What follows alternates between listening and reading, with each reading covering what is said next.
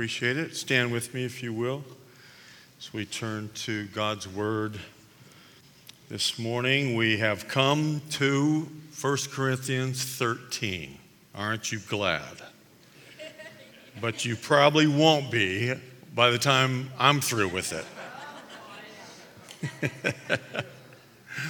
Let me read it for you out of the New Living Testament. if I could speak all the languages of earth and of angels but didn't love others, I would only be a noisy gong or a clanging cymbal. If I had the gift of prophecy and if I understood all of God's secret plans and possessed all knowledge, and if I had such faith that I could move mountains but didn't love others, I would be nothing. Wow. If I gave everything I have to the poor or even sacrificed my body, I could boast about it, but if I didn't love others, I would have gained nothing. Love is patient and kind. Love is not jealous or boastful or proud or rude. It does not demand its own way. It is not irritable, and it keeps no record of being wronged. It does not rejoice about injustice, but rejoices whenever the truth wins out. Love never gives up, love never loses faith. It is always hopeful and it endures through every circumstance. Prophecy and speaking in unknown languages and special knowledge will become useless, but love will last forever. Now, our knowledge is partial and incomplete, and even the gift of prophecy reveals only part of the whole picture. But when the time of perfection comes, these partial things will become useless. When I was a child, I spoke and thought and reasoned as a child, but when I grew up, I put away childish things. Now we see things imperfectly, like puzzling reflections in a mirror, but then we will see everything with perfect clarity. All that I know now is partial and incomplete, but then I will know everything completely, just as God now knows me completely. Three things will last forever faith, hope, and love and the greatest of these is love. What a beautiful poem that you gave to the Apostle Paul, Holy Spirit. And as he wrote these and penned these immortal words, may they just really, um, may we all be able to, to grasp the insights on what this is talking about today and then how each one of us can apply it to our own hearts and lives. We love you, Father and we want to learn to love the way you love. Teach us how to do that. We pray in Jesus' name, everybody said. Amen. Amen. God bless you as you're seated this morning. Um, yeah, so 1 Corinthians 13 is just one of those chapters, you know, it's one of those verses. it's, it's something that we all love. I remember a time where I, I, have a Bible where I wrote in there, you know, say this to Pam every day, verses four through seven. And uh, that was years ago, and I, I haven't started yet, but I'm sure thinking about it. It's awful, isn't it? I mean, it's a good, it's a good idea.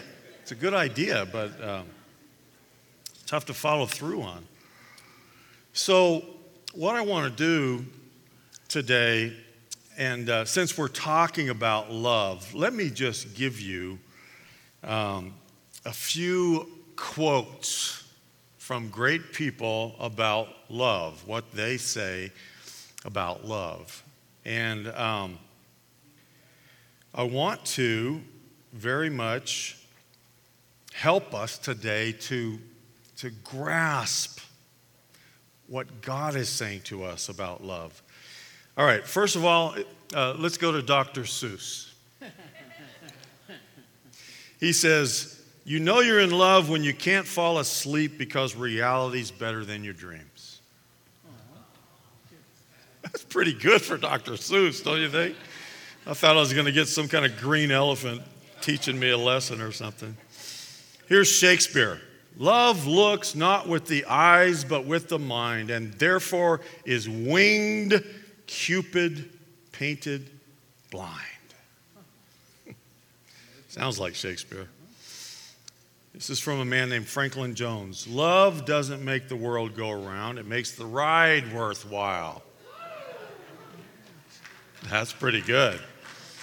Love doesn't make the world go round, it makes the ride worthwhile. All right. The next one says this is from Victor Hugo Life is the flower for which love is the honey. That's pretty good. Are you ready to hear from Eva Gabor? Sure. Eva says, Love is a game that two can play and both win the game. Ah, yeah, that is good. So, with all these quotes about love, the one thing that they all have in common is that what I just spoke to you through these, um, these comments is that this is all about human love. And here's the title of the message. So, what's love got to do with it? What's human love got to do with 1 Corinthians 13? Nothing, honey. This is not talking about human love today. This incredible 1 Corinthians passage is talking about what Jesus calls us to God's agape love. Love that descends from heaven. Love which no human can do in their own strength and ability. You and I can't pull this off. So quit beating yourself up because you can't love like this. You can't. Humanly, it's impossible. But when we tap into God's love, when we quit trying to use our own strength and ability and our own talents to show love to others, when, when we love like God loves, all of these human ways of loving will show up to be insufficient, and we will be empowered in our hearts, in our minds, through His will and His strength now. What He does is that He teaches us truly through the spiritual gifts how to love one another. That's what we're looking for today. There's no greater picture of God's agape love than from the time Jesus passed out the bread and the cup at the Last Supper until he cried, It is finished, and then he died on the cross. Jesus Christ is the ultimate picture of the agape love of God because he's loving us while we were haters of him, enemies of the cross, every one of us. Well, Pastor, I wasn't an enemy of the cross. Well, did you sin? then, if, if you sinned, then if you were living in a sinful lifestyle, absolutely, you were an enemy of the cross. He acted with patience towards sinful men and women as he walked down that Via Dolorosa. And some of you have had the privilege to walk that pathway. And then while he hung on the cross, friends, this was ultimate love. He wasn't seeking his own interests, he was seeking our interests, the interests of sinful men and women as he went and died for our sins. And he didn't number our sins. He didn't lay them out so that he could keep looking at them, but he gave his body to be broken and his blood to be shed so that we could be completely forgiven of every one of our sins. And so, as we were partaking of communion this morning, you know what we just did? We held in our hands the true and accurate symbol of God's agape love that was found in the death of the Lord Jesus Christ the body and the blood. The body and the blood the bread and the cup. Now, we all know, I think we've all heard this, there's three kinds of human, human love in Greek. romantic love, friendship love, and family love. Now, those are wonderful, very important forms of love, but it's not God's agape love. It's not the kind of love that was being expressed through this scripture today. Human loves all have common traits, but they don't have anything in common with God's love. Okay? God's love, God's agape love is unique, it's eternal, it's infinite, and it's vibrant. All human loves are fragile and they're temporary and they're finite, but God's love is something that's foreign to all of us. Have you ever read First John chapter 3 verse 1 from the original language? It says, "What foreign kind of love is this? Behold, what manner of love the Father has given unto us." What foreign kind of love is this that um, no one's ever, ever died for a bitter enemy? Throughout history, there have been those who have said, Let me take the place of my son. He still has his life to live. I know he, he deserves death. Uh, I'll take his place. That's noble. That's beautiful. That's, uh, that's God's kind of love. But you know what? It's not fully God's kind of love until you say about your most bitter enemy, the person who's hurt you more than anyone else, I'll go and I'll die in their place. That's God's kind of love. You know, we, uh, we read 1 Corinthians 13 when we're performing weddings, we pastors. But did you know that what's written in verses 4 through 7, that's not about romantic love. I doubt if weddings would go very well if the vow stated this You are the most disgusting person. You're the most revolting person, and you're ugly too. There's not one thing about you I find attractive, but, or else let me, let, let, me, let me throw a tuxedo on the word but. However, however, I have chosen to love you for my own purposes and my own glory. That's God's love. That's how God loves. Nothing in us that attracts us to Him. He just loves us because that's who He is. God's agape love is spontaneous, which means there's nothing lovely, there's nothing attractive, there's nothing drawing us to Him.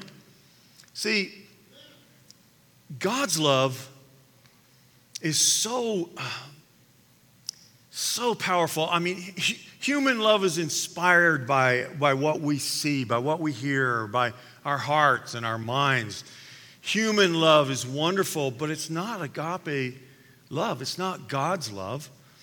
In fact, it's usually just the opposite of the true love of God. Another difference between human loves and God's agape love is that all human love is reaching upward to a higher earthly place. It is ascending, it is acquiring, it is possessing, whereas God's agape love is reaching down to us from heaven. It's descending, it's self sacrificing, it's very creative. God's agape love is a love that reaches down. It's not seeking any reward, not seeking any benefit. Why? Because God's love is perfect.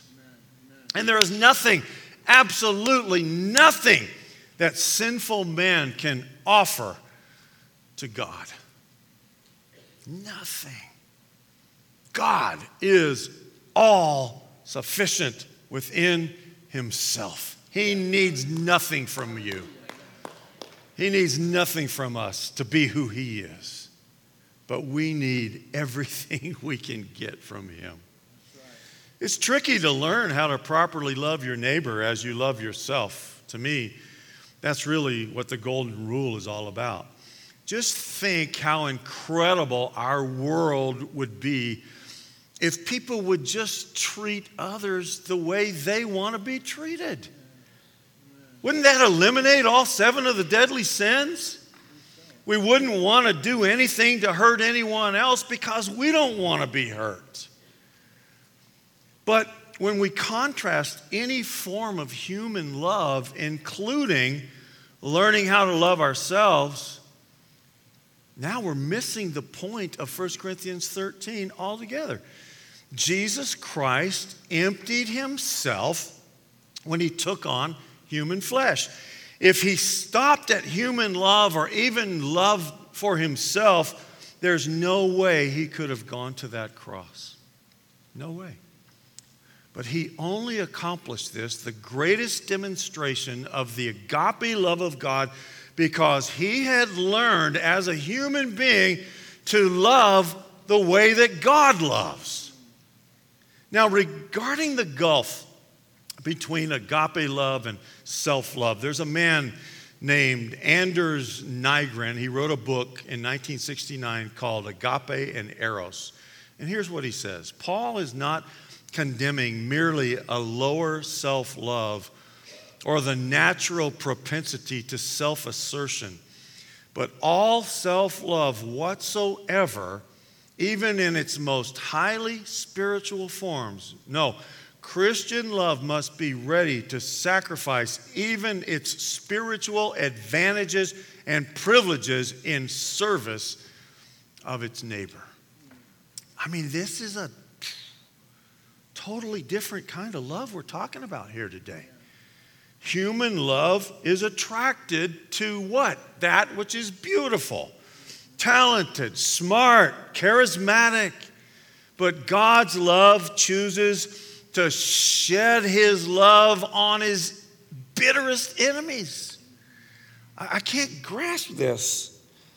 God loves his enemies the same way he loves those of us who reciprocate his love back. It's amazing. He loves those who have nothing with which to repay him. God's way of loving has no need of reciprocity. Not because his love is cold or lacking emotion, but because it is perfectly sufficient in and of itself.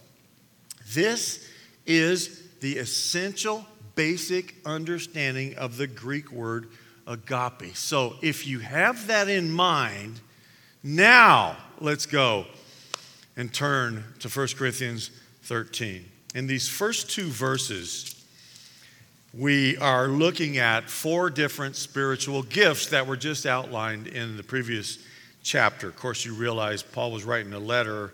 He didn't um, put the chapters and verses in there, he just wrote a letter. So he had just written about tongues, prophecy, knowledge, and faith. And these gifts are shown in their most perfect and successful expressions speaking in the tongues of angels, knowing all mysteries, causing mountains to be removed through faith. Yet the point is that even in their greatest expression, if they're not acts of agape love, then they profit nothing. I, using those gifts, am nothing, and it profits Absolutely nothing. Tongues without agape love, which is exactly what was being utilized and practiced in Corinth, it had just become a noisy brass, a, clanking cymbal.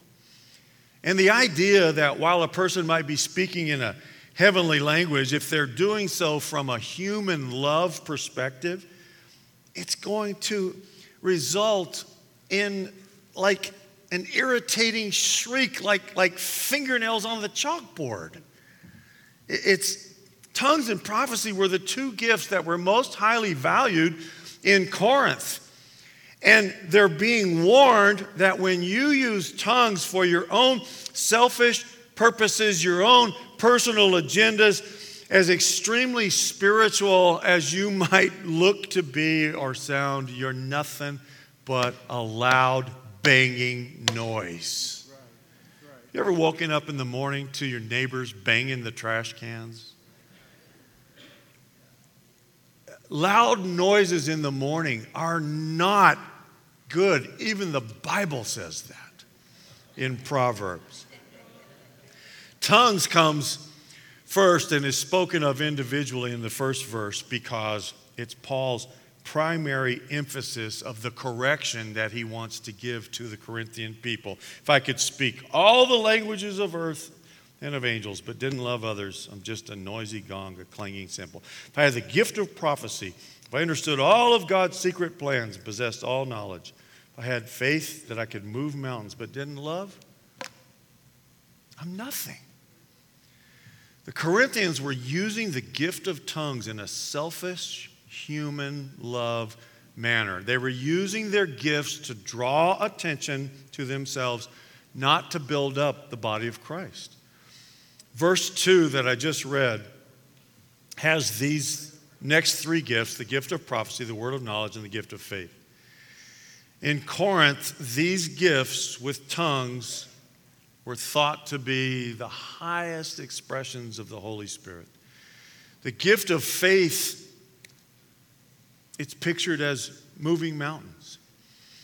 But even if these gifts actually did produce those astonishing results, even if they were done with well intentioned human love, but if it wasn't with God's agape love, then it profits nothing, and I am nothing.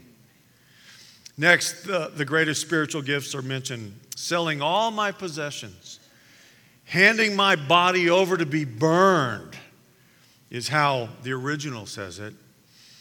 And that seems like that would be a great expression of love to somebody or doing that on behalf of someone else. But we see that these even these ultimate sacrifices can be motivated with the wrong kind of love, human love, not God's agape love. And therefore, that's why Paul says if you do it that way, it's going to profit nothing. Now, this is a beautiful poem that was written, and it now begins to describe the actions that are associated with agape love. So, a lot of people, a lot of commentators, you know, they, they, they kind of read Paul and, and then they, they come to this chapter and they think, he couldn't have written that. This is so beautiful. What a beautiful poem expressing love. That's not the Apostle Paul.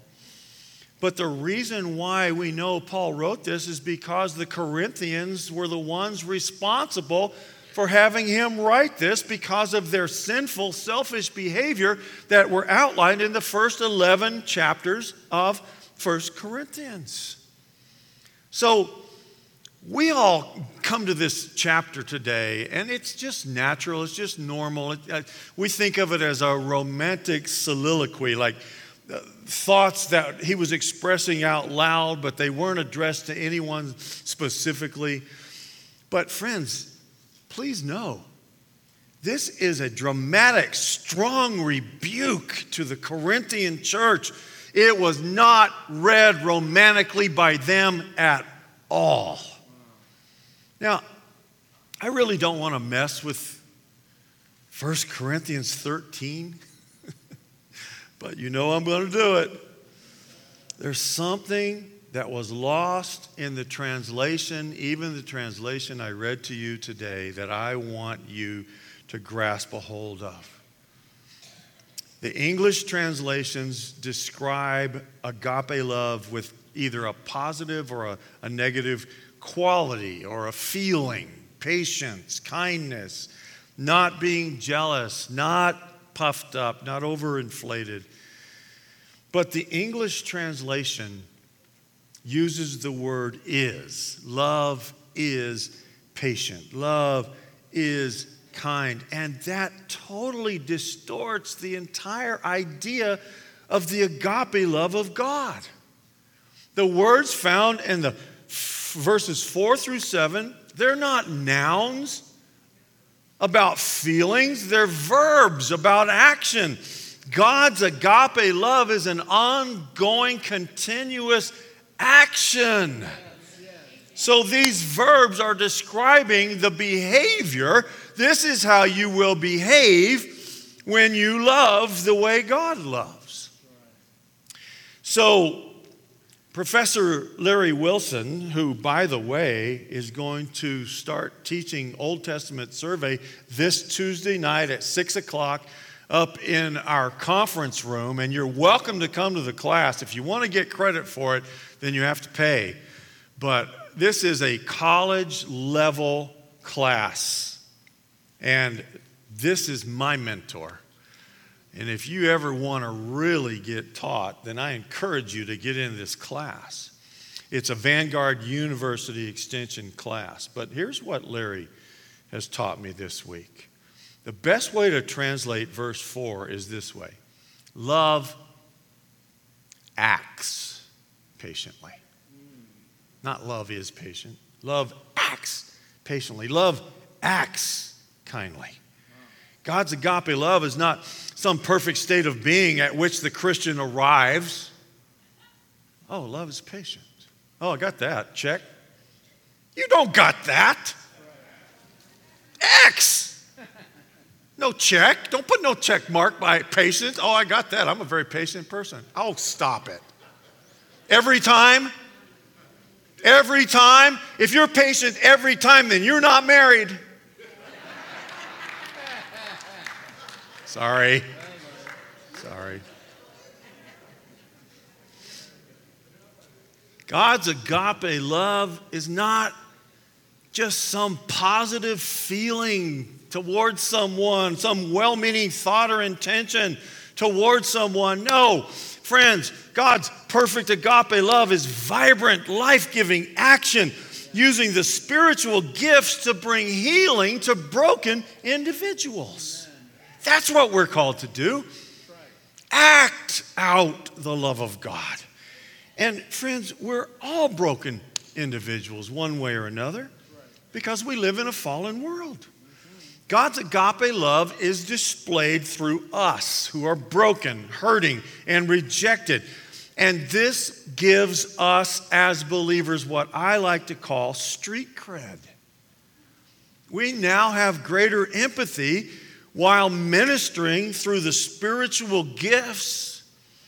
You know who's the best person to minister through the spiritual gifts? The person who's been broken. You know, wherever you're hurting, wherever you've come through, minister through that. If you've been through an awful divorce, man, you're the one that God's going to anoint to be a blessing to somebody else who go, is going through that. Whatever you've been through, whatever you're facing, whatever you've battled through, God is going to now turn that around. The devil meant it for evil. The Lord's going to use it for good, and He's going to show you how to reach out and make a difference in somebody else's life. The gift of God's agape love is most powerfully expressed not to those we love, our friends, and those who love us but God's agape love is shown most powerfully to our enemies. Those who cannot or will not ever repay us. Those who are so broken that we won't be receiving anything reciprocated back from them. When you love somebody like that, that's the agape love of God. That's the kind of love being talked about today. Love without the need for reciprocation. Can you do it? It's hard to do. I, I really, you know, I have that down as one of my affirmations. One of my counselors told me one day, Randy, write out uh, an affirmation for every year you've been on the planet. that took a while. It took me years actually to do it. And one of them I wrote down was, uh, I love without the need for reciprocation. And I have that circled because I don't think I've ever done it. It's hard to do. One of my favorite all time stories is about President Abraham Lincoln. There was a man named Stanton. that just had it in for, for Lincoln. Uh, there, back in that day, in the 1830s and 40s, you know, there was a man from America who went to Africa. He was studying gorillas. He was trying to capture some, bring them back to the States. Um, what was that guy's name? Du, Du Quill or something like that.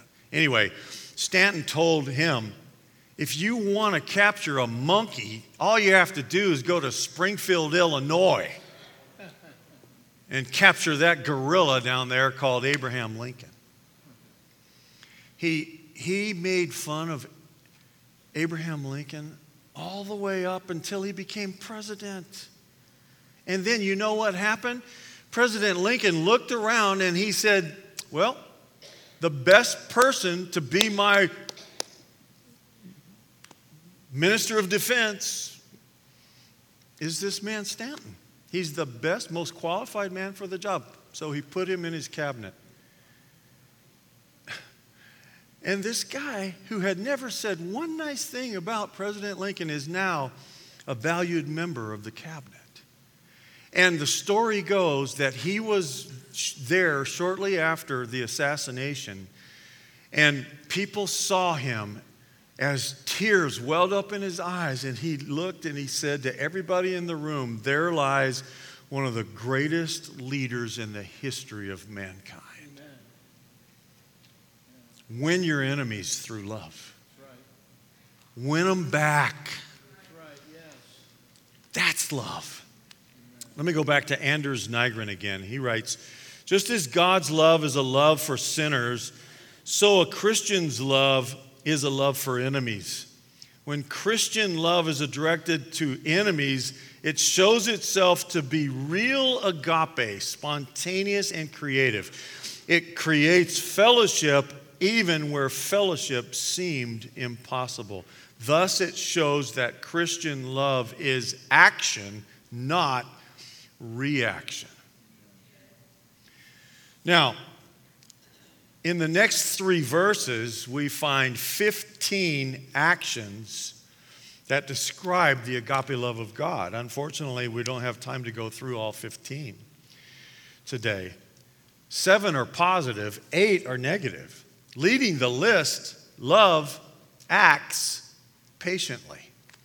Now, this is one of three positive characteristics that show us that as people trying to love the way God loves, we will have to endure hardship and difficulty. Okay, so remember, while facing hardship and difficulty, what's happening? Every time you face hardship and difficulty in your life, what's happening? You are being trained how to love God's way.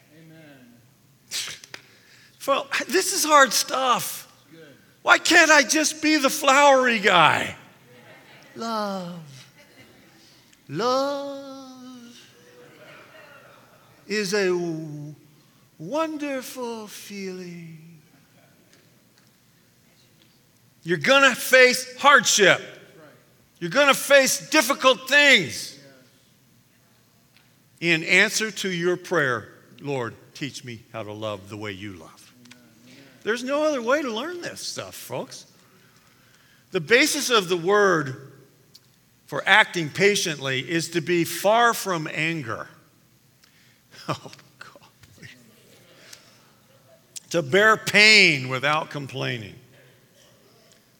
This is the first verb in the list because in God the Father, this identifies the attribute where He holds off His anger towards us, towards sinners, towards enemies of the cross, so that we can what? Have plenty of time to repent and to be saved. Why hasn't Jesus come back yet? Because he's not slow concerning his promise, but he's not willing that any should perish, but that all should come to repentance. So, God's patient action of withholding his anger is his love given to us. The Christian life, when we restrain our anger towards others, especially those who use and abuse us, that's God's kind of love. Now, uh, stay with me. I can only think of three words that accurately describe what I've been telling you today I, yai, yai. Ay, yai, ay. This is, this, is, this is hard stuff. The other verbs, all the way down to verse 7. Do you know what the verse 7 verbs are? Endure all things in silence. And then he comes back again and, and he says, Endure all things. And he's describing the action of God who remains silent while the world rebels and spews hatred towards him. Both of these words, translated endurance, are characterized by Jesus on the cross, who died for our sins while we were yet sinners and while man was actively his enemy, crucifying him. And that's what we just celebrated in communion this morning, ladies and gentlemen. The patient behavior of Jesus Christ, who went to the cross silently, enduring the cross, bearing its shame.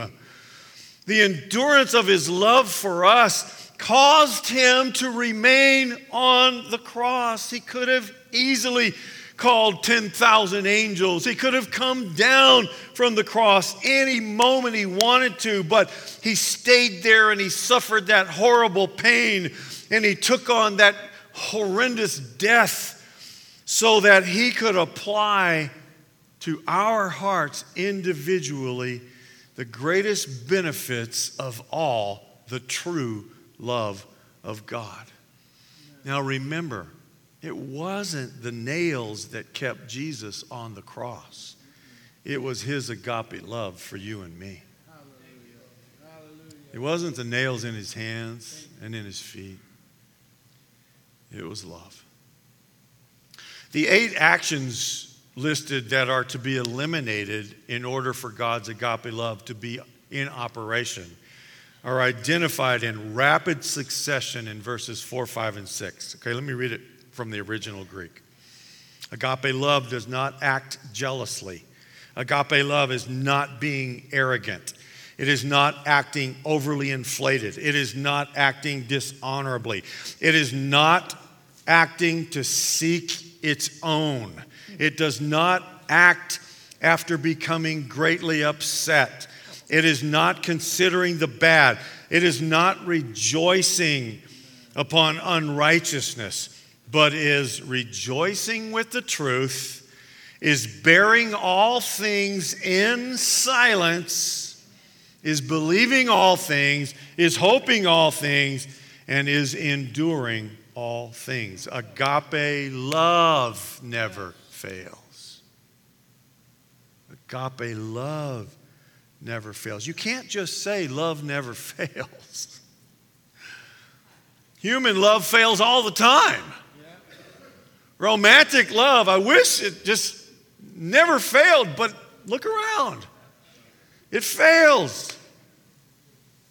Since these are verbs that require action, they're not, he's not expressing to us about feelings. But look at this word jealousy, it, it, will mix you up. Jealousy is a powerful emotion. But in ancient times, the emphasis was not on the emotion of jealousy, but on the actions that would flow from the strong passion identified by jealousy. If the action is oriented towards God or His kingdom, then it's viewed admirably. That's a good thing. Be jealous for God, be jealous for the kingdom of God. That's good. But if the action of jealousy is selfish or for personal reason, it's going to lead to harm for others. And so, therefore, it becomes a very negative thing. Not a feeling, a, a, a verb, jealousy. And we only have to look at the fact that the Bible attributes jealousy in a positive sense to God more than jealousy as a negative act in people. God's a jealous God. Have you always thought of that negatively? God's a jealous God. Like, like that's some bad thing? Are you kidding? He's jealous for you. He's jealous that you come to know him, come to love him, come to uh, find the fulfillment of all he has for you, the fullness of God flowing through your life so that he uses you in every one of the gifts that he has for you. In 13:4, jealousy is a negative attribute, but it's not the emotion. It's the work flowing from that emotion which is directly opposed to the agape love of God. So, jealousy is followed by synonyms for speaking arrogantly and to act in an overinflated manner. That first word to speak arrogantly describes someone who's always talking about himself, how much better they are than everybody else, how much more successful they are than others. I did this. I accomplished this. I'm the best at this. I, I, I, I, I. This lends truth to the fact that we're not speaking about conceit as an emotion but about the behavior of always talking about yourself and putting others down. You know, that person generally comes across like they're very confident when in actuality they are actually very insecure. And that's why they have to talk about themselves. Now, regarding does not act after being greatly upset. Ooh, I wish this one wasn't in there. Just personally, I struggle with this. But love does not act after being greatly upset. The picture here is of somebody in your life, okay? You'll know who it is as soon as I tell you. They prod you, they poke you, they push your buttons and you are required as a Christian, if you want to love the way God loves, to let it happen. And not to react. Man, God's agape love doesn't mean we don't get angry or that we're never provoked or people never push our buttons but it means that when our buttons are pushed, what do we do? We act with mercy. Amen. Amen. We act with patience.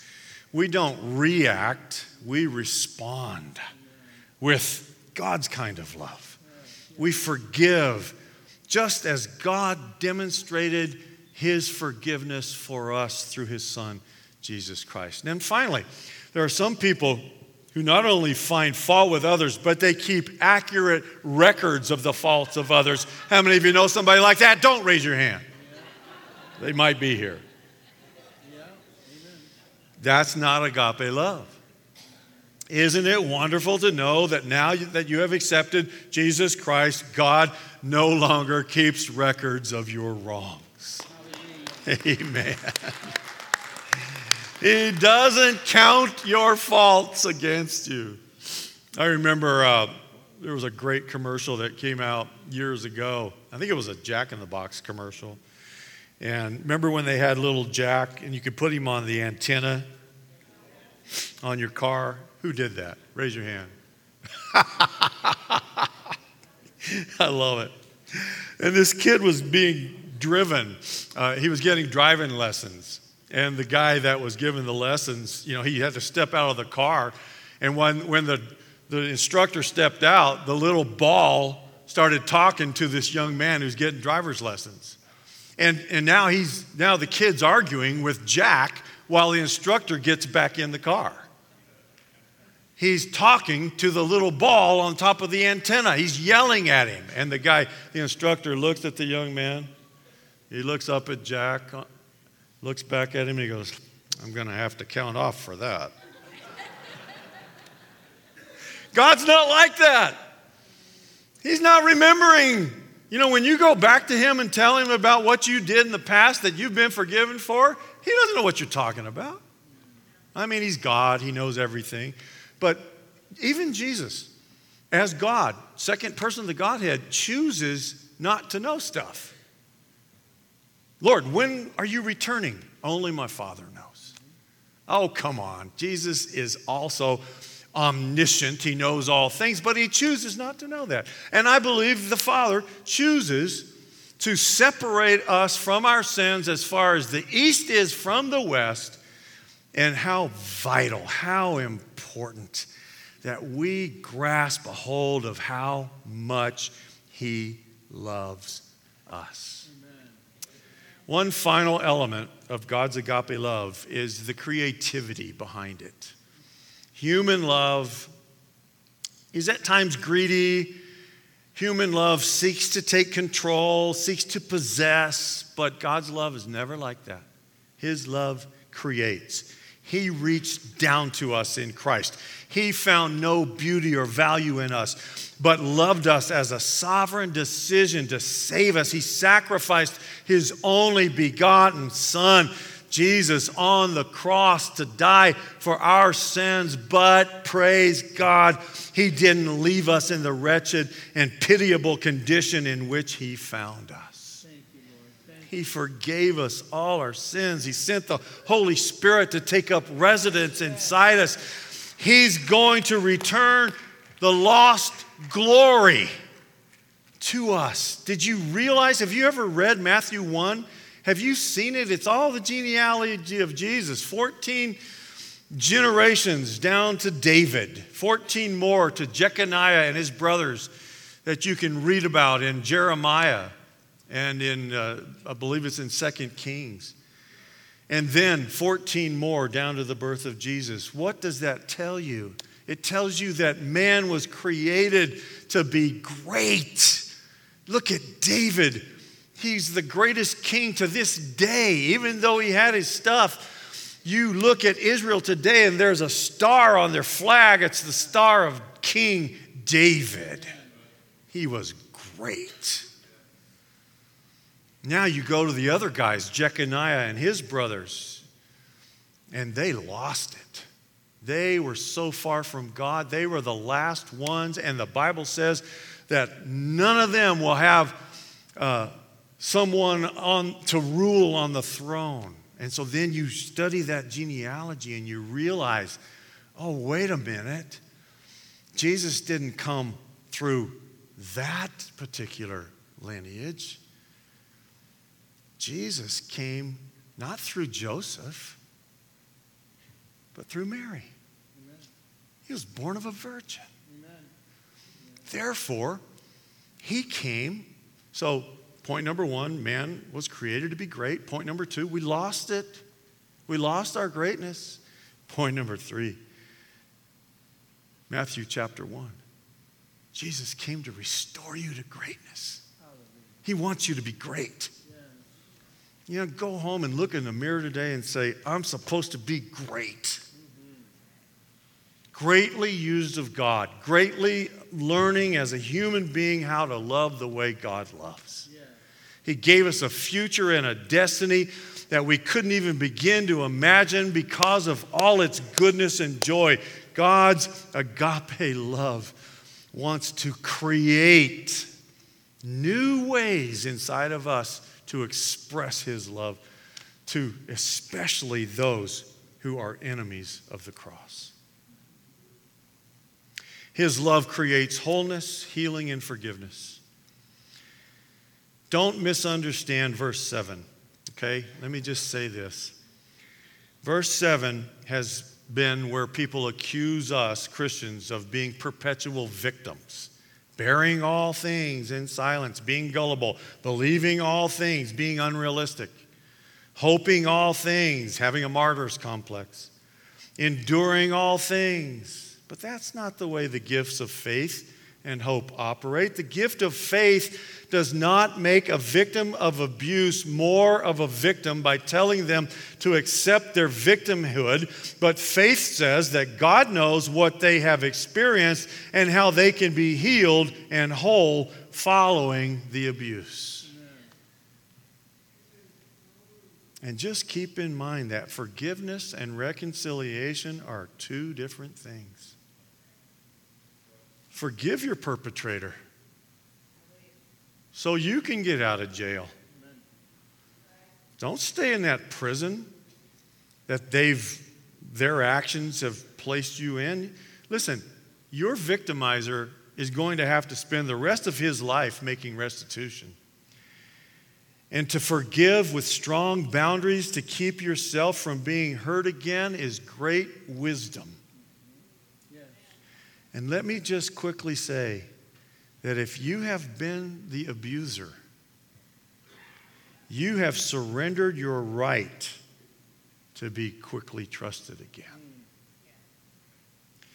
Do whatever it takes to help the one you abuse to know your only goal from here on out, if you are fortunate enough for them to allow the relationship to continue, from here on out, your one goal is to help them feel safe. Amen.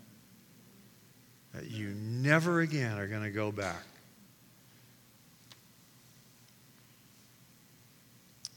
To the abuse.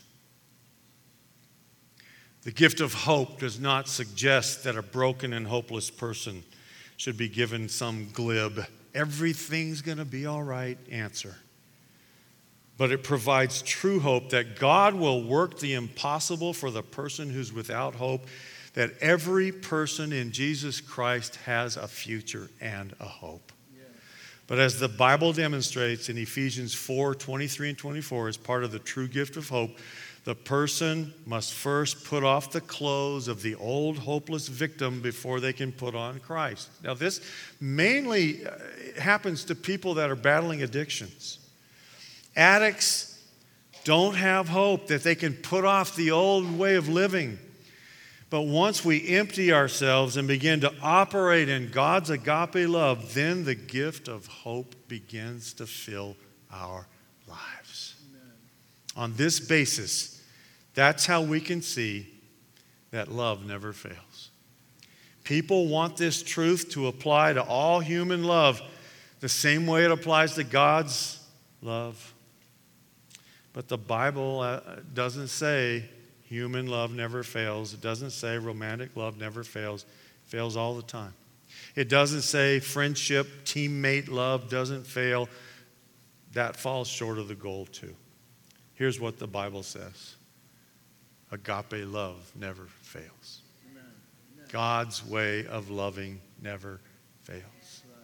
God's agape love, the full essence of what 1 Corinthians 13 is all about, love which does not seek its own, that love never fails. God's great love for the world has been demonstrated once and for all through the crucified Christ. And that agape love will never fail in your mind, don't put a period after agape love never fails because without skipping a beat, agape love is contrasted now with the spiritual gifts which will all become obsolete.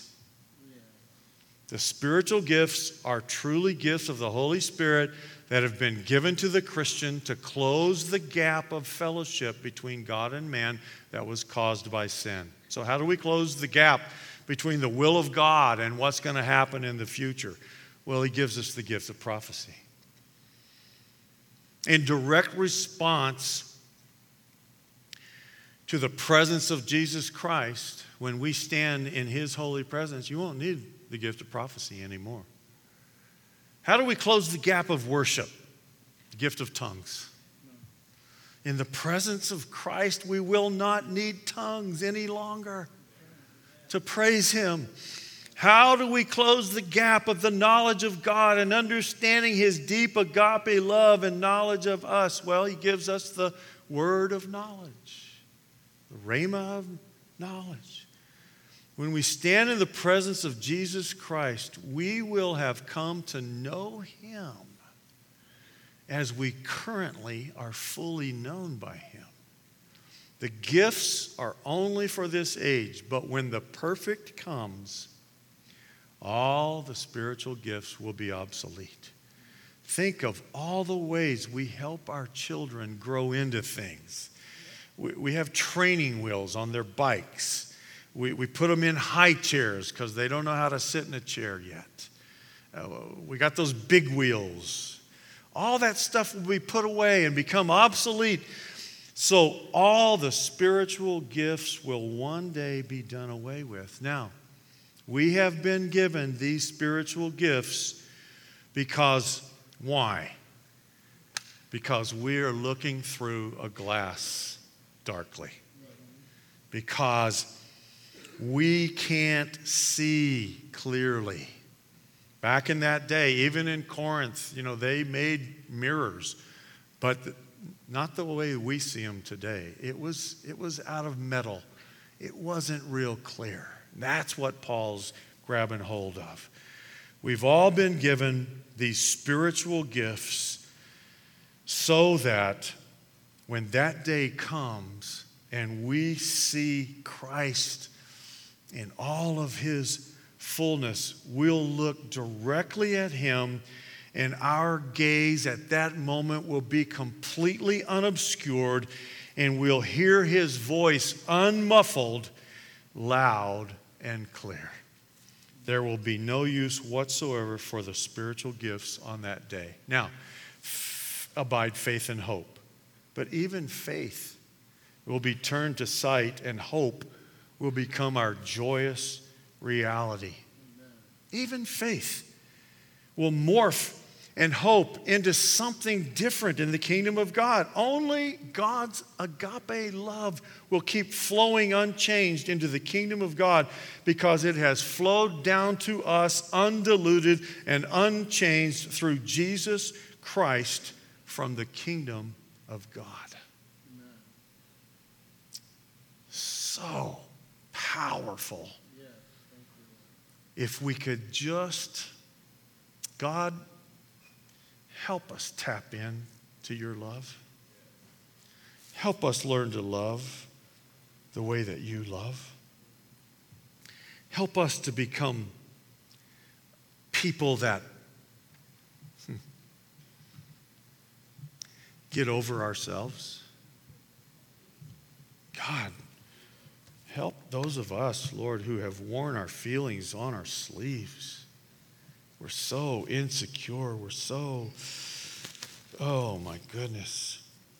That's not God's love. God's love is active. God's love doesn't wait for the other person to respond. God's love through us is given to those who absolutely don't deserve it and could never earn it. This is hard stuff today. Teach us how to love. Teach us how to care. Teach us, Lord, what it means to be a person who very imperfectly continues to try to express the agape love of God.